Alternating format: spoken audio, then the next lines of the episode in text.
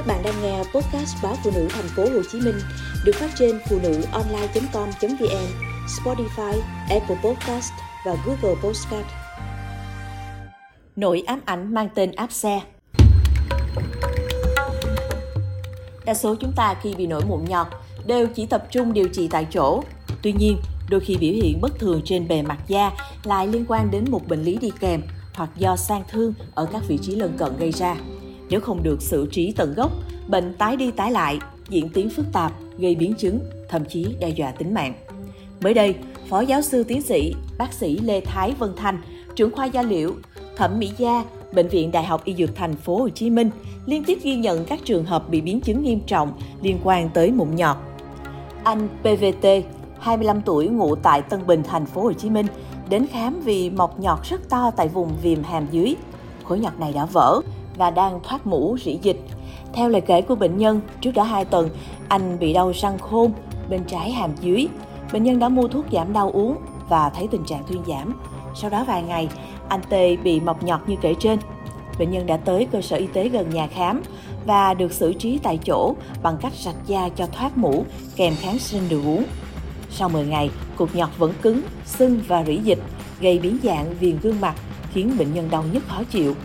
Tại thời điểm thăm khám cho anh T, bác sĩ Vân Thanh phát hiện bệnh nhân có một ổ áp xe từ nướu.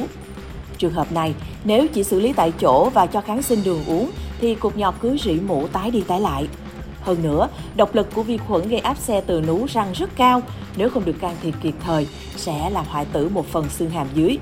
Chưa kể bệnh nhân còn có nguy cơ nhiễm trùng máu, thậm chí đe dọa tính mạng. Tiếp đến là trường hợp của bệnh nhân KV, 20 tuổi, ngụ tại Tân Phú, thành phố Hồ Chí Minh. Chị V tới khám tại khoa da liễu thẩm mỹ da vì xuất hiện một cục nhọt trong lỗ mũi. Không chỉ thế, bên cánh mũi của bệnh nhân cũng nổi nhọt.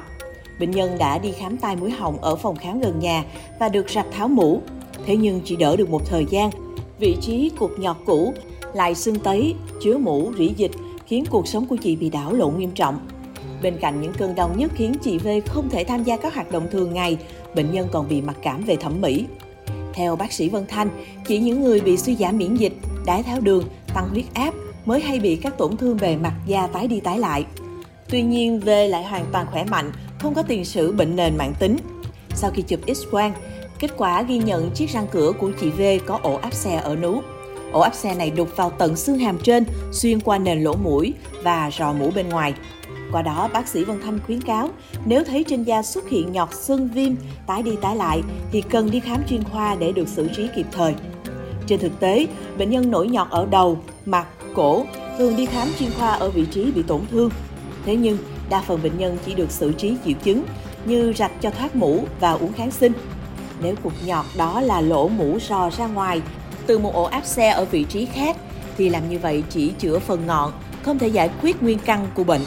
Ổ áp xe là một tổ chức viêm nhiễm chứa đầy mũ gồm vi khuẩn và sát bạch cầu, mảnh vụn vân vân do tình trạng nhiễm trùng hoặc ký sinh trùng gây ra. Cách nhận biết trên cơ thể có ổ áp xe là bỗng dưng bị nổi một khối mềm như cục nhọt, da vùng này sưng nề, sờ vào thấy đau. Bệnh nhân có thể bị sốt, mệt mỏi khi khối nhiễm trùng lan rộng. Thậm chí với những ổ áp xe sâu, bệnh nhân còn sốt cao, ớn lạnh, suy kiệt. Đối với ổ áp xe nông ngoài da, bệnh nhân chỉ cần điều trị bằng cách rạch thoát mũ, nhét gạt, uống kháng sinh theo chỉ định là nhọt sẽ tự teo lại. Tuy nhiên, với những ổ áp xe sâu dưới da, nếu không can thiệp sớm và đúng cách, có thể tạo ra đường rò, phá hủy một vùng mô sâu rộng, khiến việc điều trị rất khó khăn.